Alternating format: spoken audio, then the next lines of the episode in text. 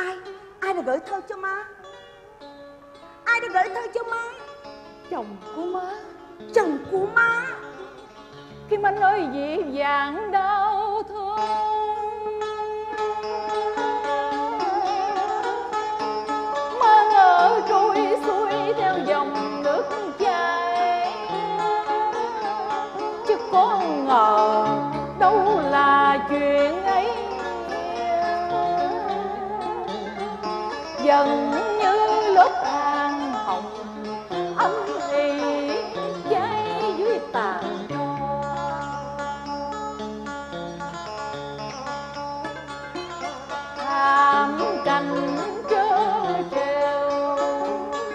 thầm gọi cô.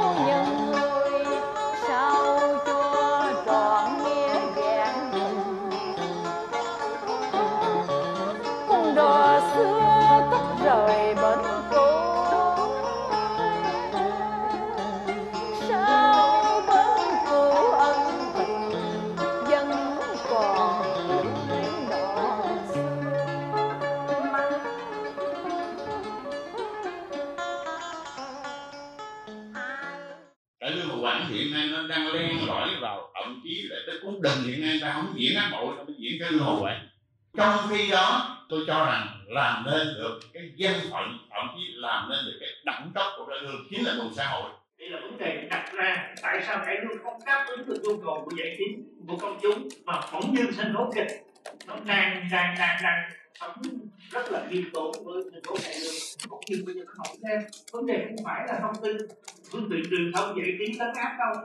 Kịch nó cũng bị vậy cũng bị ảnh hưởng như cái lương vậy nhưng tại sao nó lại trở lên? Phải chăng vấn đề hồi nãy thắng là đề tài không còn đáp ứng được thì bây giờ thì muốn công chúng đã thay đổi. Thưa quý vị thính giả, vào khoảng những năm đầu 1990, trào lưu video cải lương rầm rộ. Sau đó, sân khấu cải lương dần đi xuống. Nhiều người cho rằng vì sự ồ ạt của video cải lương khiến khán giả không còn đến sân khấu nữa nên sàn diễn suy yếu. Mặt khác thì gần đây, các đoàn cải lương xã hội hóa hoạt động khá rầm rộ với nhiều suất diễn. Tuy nhiên, không ít các tuồng lấy tích tàu chiếm đa số, gần như không có tuồng sử Việt hoặc các vở tâm lý xã hội. Nhiều khán giả trung thành của cải lương cảm thấy lo lắng cho nền cải lương nước nhà. Và trong số podcast ngày hôm nay, hãy cùng lắng nghe ý kiến của các chuyên gia và nỗi lòng của những người nghệ sĩ cải lương về những vấn đề này quý vị nhé.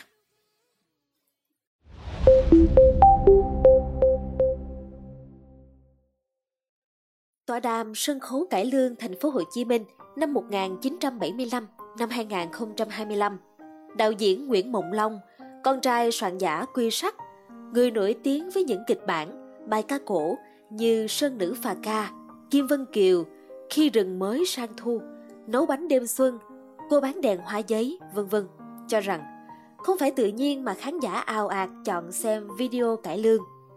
Vì có một thời kỳ, những người làm video cải lương nhanh nhạy biết làm lại kịch bản xưa ăn khách với sự xuất hiện của những nghệ sĩ gạo cội như là Minh Vương, Minh Phụng, Lệ Thủy, Mỹ Châu.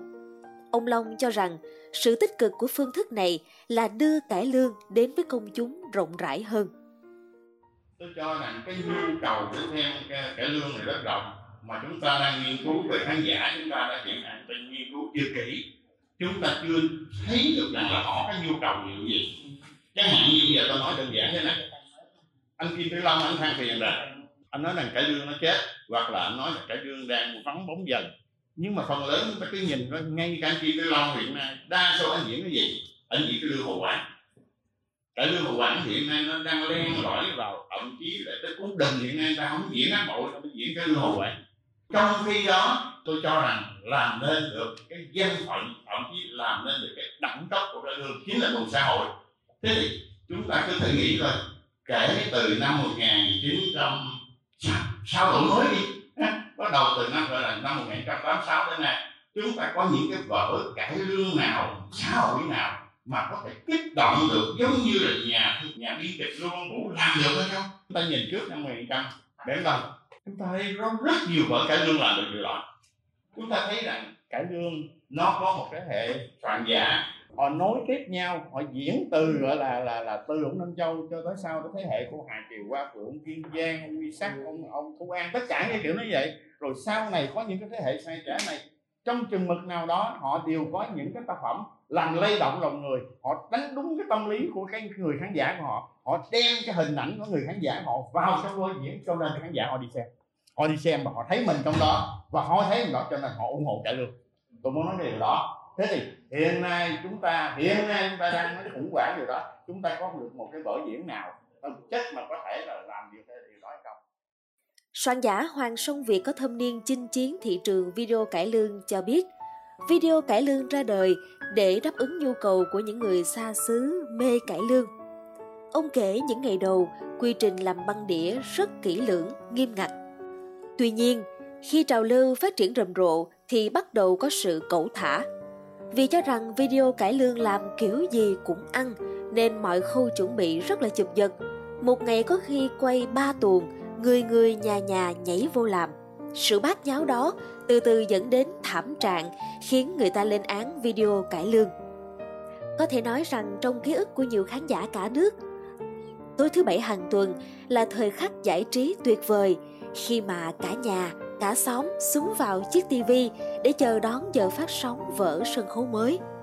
Nhờ truyền hình mà nghệ thuật cải lương càng được khán giả yêu mến và nhiều vở diễn đã đi vào tâm khảm của người xem như Tiếng trống mê linh, Bên cầu dệt lụa, Đời cô lựu, Tô Ánh Nguyệt, Khách sạn hào hoa, Nàng Seda, vân vân.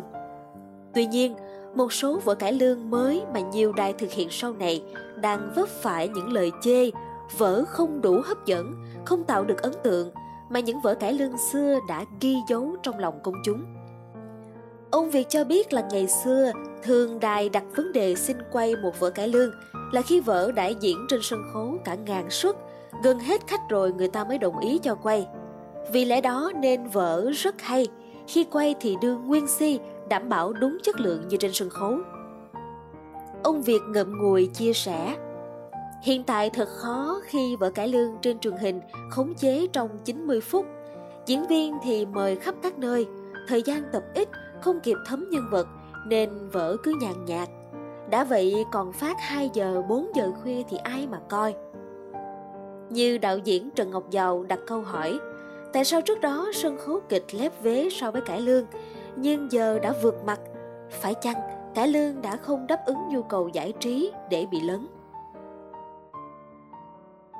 vấn đề cải đưa video, nó mang đến cái tích cực gì và nó không tích cực gì tích cực theo mặt nhân lâm nói là nó đem cái hải lương đến đến đến từng nơi. Nhưng mà nó nó lại bị một cái tiêu cực gì cũng là cái đó tiêu cực là cái hại cái gì. Ví dụ như là nó bị đi ẩm trước rồi như thế thì khi nó không không không không không không thể nào như vậy thứ hai, nó là từ một cái sân khấu đi ra ngoài đời thì nó lại là một tình thức khác và hóa trang phục mà bối cảnh đó. Ví dụ thường ngày xưa người ta nghe tiếng thì người ta thèm đi đến sân khấu thì người ta không thấy. Thế bây giờ trong video nó lại ngược lại là người ta thấy luôn. Vậy thì người ta đi tìm cái gì ở trên sân khấu?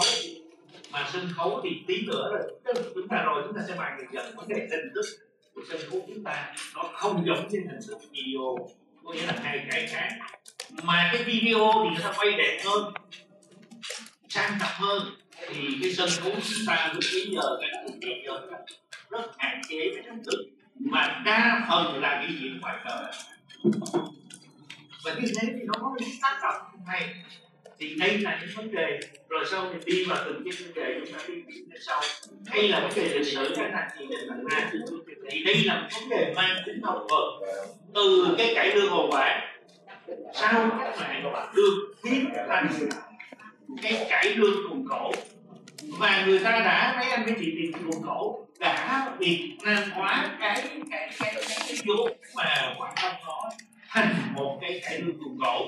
Rất tích cực từ những câu thơ ghi ngựa cho cái, cái và sau đó thì nó bị mất dần đi cái này. Đi theo cái trào lưu rồi là bây giờ thì nó lại là hậu quả thật sợ chứ nó không phải là thành tựu. Mà nếu nếu như là nghiên cứu thì đây là một thành tựu rất lớn các anh chị làm cái cải lương hồ quả. Bởi vì sao? Từ cái hát hội ra cải lương rồi hồ quảng rồi bây giờ trở lại thành một cái loại hình nghệ thuật. Cái hồ quảng đó nó đã được cải lương hóa là gần như là lấy cái đó để trở thành một cái cái của của của cải lương mình nó là cái chắn rồi, rồi sau đó thì người ta rồi vấn đề đặt ra nữa là tại sao cái cải lương đang diễn chiếm lĩnh cái thị trường các giả trị giải trí kịch không ngôi đầu lên đường bỗng dưng là kịch lại thay đổi hết như thế đây là vấn đề đặt ra tại sao cải lương không đáp ứng được nhu cầu của giải trí của công chúng mà bỗng dưng sân khấu kịch nó đang đang đang đang thấm rất là nghiêm tốn với nhân tố cải lương cũng như bây giờ nó nổi thêm, vấn đề không phải là thông tin, phương tiện truyền thông dạy tiếng tấn áp đâu. Kinh nó cũng bị vậy, cũng bị ảnh hưởng như cái lương vậy, nhưng tại sao nó lại trở lên? Phải chăng vấn đề hồi nãy thắng thắng đề tài không còn đáp ứng được? Thì bây giờ thị hiếu công chúng đã thay đổi. Thì hiếu này chúng ta không nói về về cái cái cái hình thức không, cái cái nội dung không đâu mà là cả trong hình thức thay đổi và cả trong nội dung, đời sống nó đã khác rồi. Nên cái gì có đặt vấn đề là sao? Có ở thế này cái kia là lòng nói thì đúng rồi. Tại vì cái bây giờ không còn không còn bán theo thì cái bây giờ thì khi người ta tìm kịch không phải là người ta tìm trong hình thức, mà người ta đang tìm trong nội dung, thì cái này không có. Vấn đề ví dụ như bây giờ đến vấn đề đào tạo tại sao từ cái đào tạo của cái lương của nhà trường trang phối hợp với trường nghệ thuật sinh cũng nó ra hàng loạt ngôi sao? Sau này thì không có những tác động của cái cái cái cái đào tạo đó là cái gì? So với cái nhu cầu của thị trường nó ra làm sao mà cái lương bây giờ đào tạo không ra, không có sao? Và người ta cứ, mấy em nó chuông dài dòng cổ nó cứ đi hát. Mà dạ. rồi nó đẻ ra một cái loại cải lương đang núp bóng đàn ca tài tử. Bây giờ các quán nhậu các này khác không phải là đàn ca tài tử, mà là cải lương đang đang đang nút giới hình. Đàn ca tài tử để mà công tâm từ gợi mở của ông giàu cho thấy, có những điều người ta cho là giết cải lương, nhưng dường như chỉ là hiện tượng. Còn cải lương muốn tồn tại, vẫn phải dựa vào nội lực mạnh mẽ. Đó là sự thay đổi từ nội dung đến hình thức. Những đầu tư dài hơi vào con người, từ tác giả, đạo diễn cho đến diễn viên những chiến lược tiếp cận khán giả để có thể đồng hành cùng với thời đại mặt khác vừa qua có hàng loạt các vở diễn cải lương lấy từ tích sử Trung Quốc như Sóng gió Đại Minh Triều, Mão Đoan Tinh Giáng Thế, Bao công tra án Quách Huệ, Một Quế Anh Dân Cây, Hoàng Châu Cách Cách.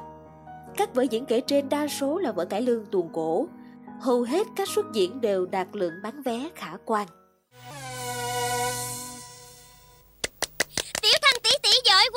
Chúng muội đầy đầu bái phục. Dân liên nhị muội chớ khiêm nhường thái quá. Thủy Sơn động đêm ngày chúng ta trao luyện. Chỉ mong sao gió danh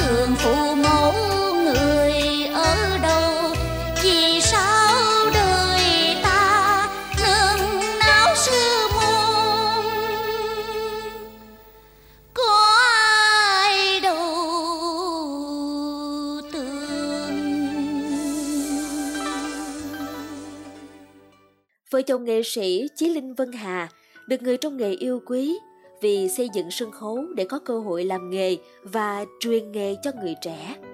Những tuồng tích của sân khấu gian dựng luôn được đánh giá cao về sự chỉnh chu, nghiêm túc. Nghệ sĩ Chí Linh chia sẻ khó khăn. Sân khấu chúng tôi luôn muốn dựng kịch bản sử Việt. Trước đây chúng tôi đã từng làm Hòn Vọng Phu, Bạch Đằng Giang. Những vở đó anh em tham gia toàn bộ không lãnh lương, vậy nhưng làm ra không thu lại được chi phí để tái đầu tư. Diễn một vở cải lương tuồng cổ chi phí rất cao, một đêm tốn cả 200 triệu đồng mà khán giả không ủng hộ thì tiền đâu mà bù lỗ. Khán giả vẫn chuộng kịch bản xưa, ngay cả với những vở diễn tuồng tích tàu mà khán giả đông gần kính rạp. Sau mỗi suất diễn chúng tôi vẫn phải bù lỗ ít nhất 5 đến 10 triệu đồng. Trước tình trạng tràn lan vỡ cải lương tuồng tích tàu, soạn giả Hoàng Sông Việt phân tích cải lương tuồng tàu lợi thế là có loại nhạc hồ quảng, điệu bộ, trang phục đẹp đáp ứng thị hiếu. Các kịch bản này có thể được hư cấu, tung tẩy, biến hóa tính cách nhân vật mà ít khi bị bắt bẻ. Tuồng sử Việt thì người ta ngại sáng tạo, vượt ra khỏi quy chuẩn, trong khi sử Việt mình thì có nhiều cái rất hay, ông Việt nói. Ngay cả với những vở diễn tuồng tích tàu mà khán giả đông gần kính rạp, sau mỗi xuất diễn chúng tôi vẫn phải bù lỗ ít nhất 5 đến 10 triệu đồng.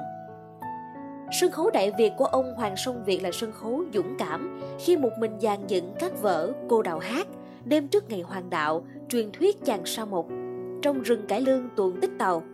Ông nói hết sức chia sẻ với các đơn vị cải lương xã hội hóa vì họ cần phải có khán giả, có doanh thu để tái đầu tư.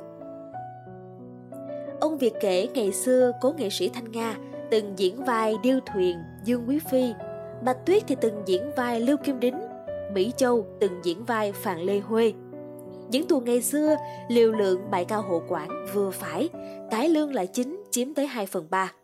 Tôi nghĩ là nếu các đơn vị chưa có điều kiện làm tuồng sử Việt thì à, khi làm tuồng tàu nên cân nhắc liều lượng, đừng lạm dụng để ít ra người ta thấy đây là vở cải lương hồ quản chứ không phải là vở hồ quản. Ông Trần Ngọc Giàu, Chủ tịch Hội sân khấu thành phố Hồ Chí Minh cho biết, có một thời cải lương hồ quản bị hạn chế. Nghệ sĩ Thanh Tòng đã tính toán họp với gia đình kiếm những vở lịch sử Việt Nam gần gũi hình thức cải lương tuồng cổ. Từ đó, nghệ sĩ Thanh Tòng đã sáng tạo, cải biến vượt bậc, vẫn vận dụng trình thức, vũ đạo, thể loại âm nhạc nghe rất gần âm nhạc hồ quảng, nhưng không phải là nhạc hồ quảng Lúc đó nhạc sĩ Đức Phú, chú ruột của nghệ sĩ Thanh Tòng, sáng tác toàn bộ nhạc mới cho vở Câu thơ yên ngựa, tạo nên sự thay đổi lớn. Từ lao động nghệ thuật miệt mài, nghệ sĩ Thanh Tòng và những người trong dòng tộc cải lương tuồng cổ Minh Tơ đã cho ra đời rất nhiều vở sử Việt nổi tiếng như Câu thơ yên ngựa, Tô Hiến Thành xử án, Má hồng soi kiếm bạc. Ông giàu thở dài, Chúng ta đã có một thời thay đổi và tạo được những dấu son, giờ tự nhiên xóa hết những gì anh Tòng và cộng sự tạo ra để rồi trở lại cái cũ. Với kinh nghiệm tổ chức các vở sử Việt như Má Hồng soi kiếm bạc, Rạng Ngọc Côn Sơn, nghệ sĩ Kim Tử Long cho rằng khó kiếm kịch bản sử Việt hay. Anh nói, hai vở của tôi đều đạt được hiệu ứng khán giả. Tuy nhiên thì tìm kịch bản sử Việt hay cực kỳ khó khăn Tôi mong hội sân khấu có thể tìm kiếm trong các trại sáng tác kịch bản phù hợp, giới thiệu cho các đơn vị xã hội hóa để chúng tôi cân nhắc dàn dựng. Nghệ sĩ Chí Linh cũng mong muốn nhà nước có kế hoạch đầu tư. Chúng tôi rất muốn làm vở sử Việt để bày tỏ niềm tự hào dân tộc, nhưng vì điều kiện sân khấu xã hội hóa còn rất hạn chế. Chỉ mong nhà nước thấu hiểu, có thể ủng hộ, đầu tư để chúng tôi có đủ sức làm những vở sử hay phục vụ công chúng. Quý vị nghĩ sao về những thông tin trên? Hãy để lại ý kiến của mình bằng cách bình luận bên dưới nhé. Cảm ơn quý thính giả đã lắng nghe số podcast này. Đừng quên theo dõi để tiếp tục đồng hành cùng với podcast Báo Tuổi Trẻ trong những số lần sau. Còn bây giờ, xin chào và hẹn gặp lại. Ra bờ sông như hẹn lứa đôi, mang áo phơi cho anh nhìn mà tình em mong người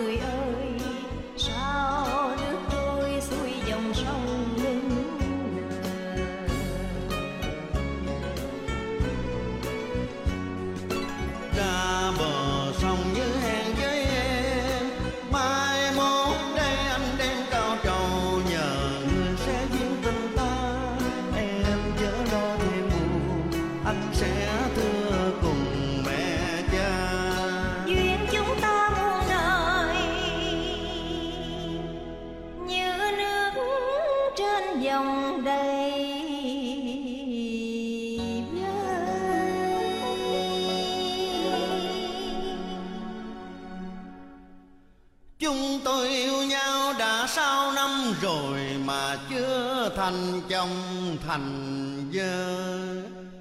Cha thì gật đầu, mẹ lại quay ngang rồi bảo Thằng Tâm cái tánh nó cọc cằn, sau này sợ con Hồng bị nó ăn hiếp.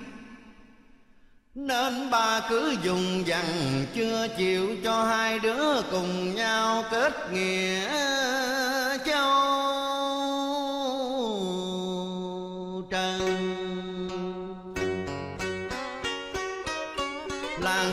Bàn tới bàn lui anh buồn thiệt là buồn. Từ cái bữa nhà anh qua dạm hỏi thấy mẹ lắc đầu em cũng thôi giặt áo ở bờ sông hôm có lệnh tòng quân.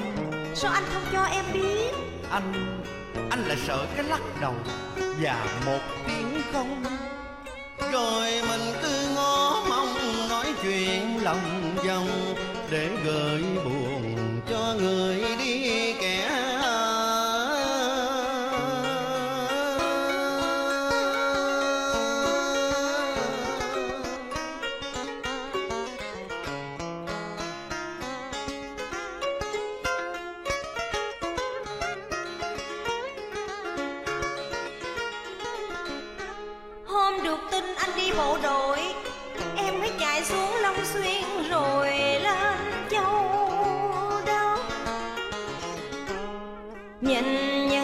những quân xác pháo còn rải rác mà bóng dáng người thương chẳng biết đâu tìm những bữa nhớ anh em giả đò đi chợ. Ghé nhà thăm hai bác cho đỡ buồn. Nghe bác nói thằng tâm á thơ nào nó cũng hỏi ờ, con hồng có chồng ở đâu chưa? Đọc thư anh em buồn muốn khóc. Vì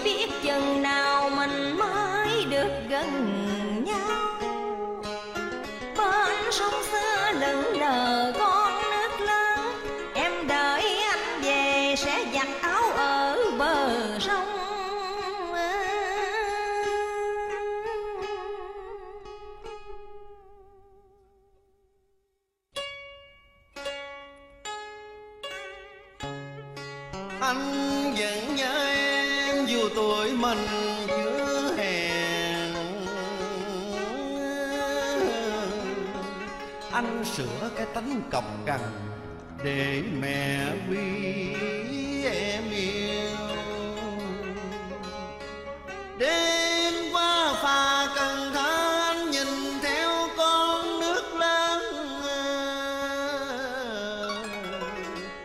dòng nước nào về chợ mơ?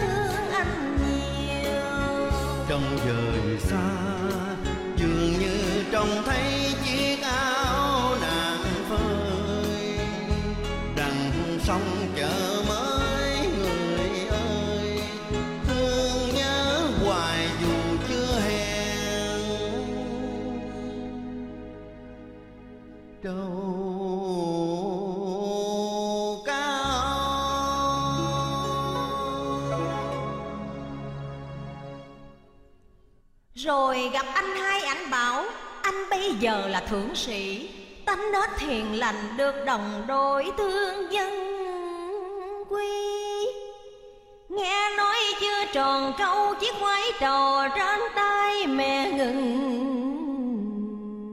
lại. Nhìn vào đôi mắt em mẹ sung sướng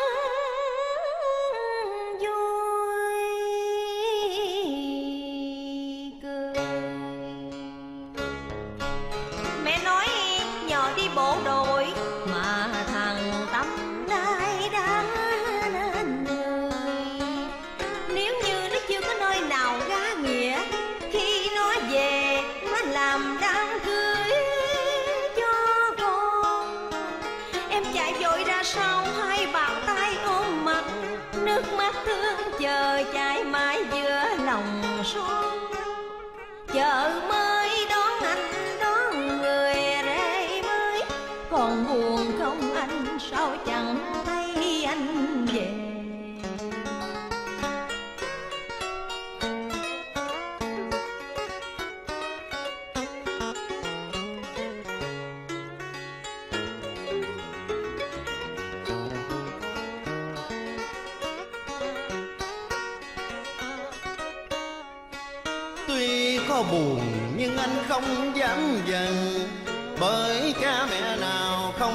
hạnh phúc của con. Lỡ một lần xa duyên nếu không phải bên, thì trọn đời chỉ biết cô mà thôi. Anh chưa về vì biên cương còn bóng dập, chưa nhớ em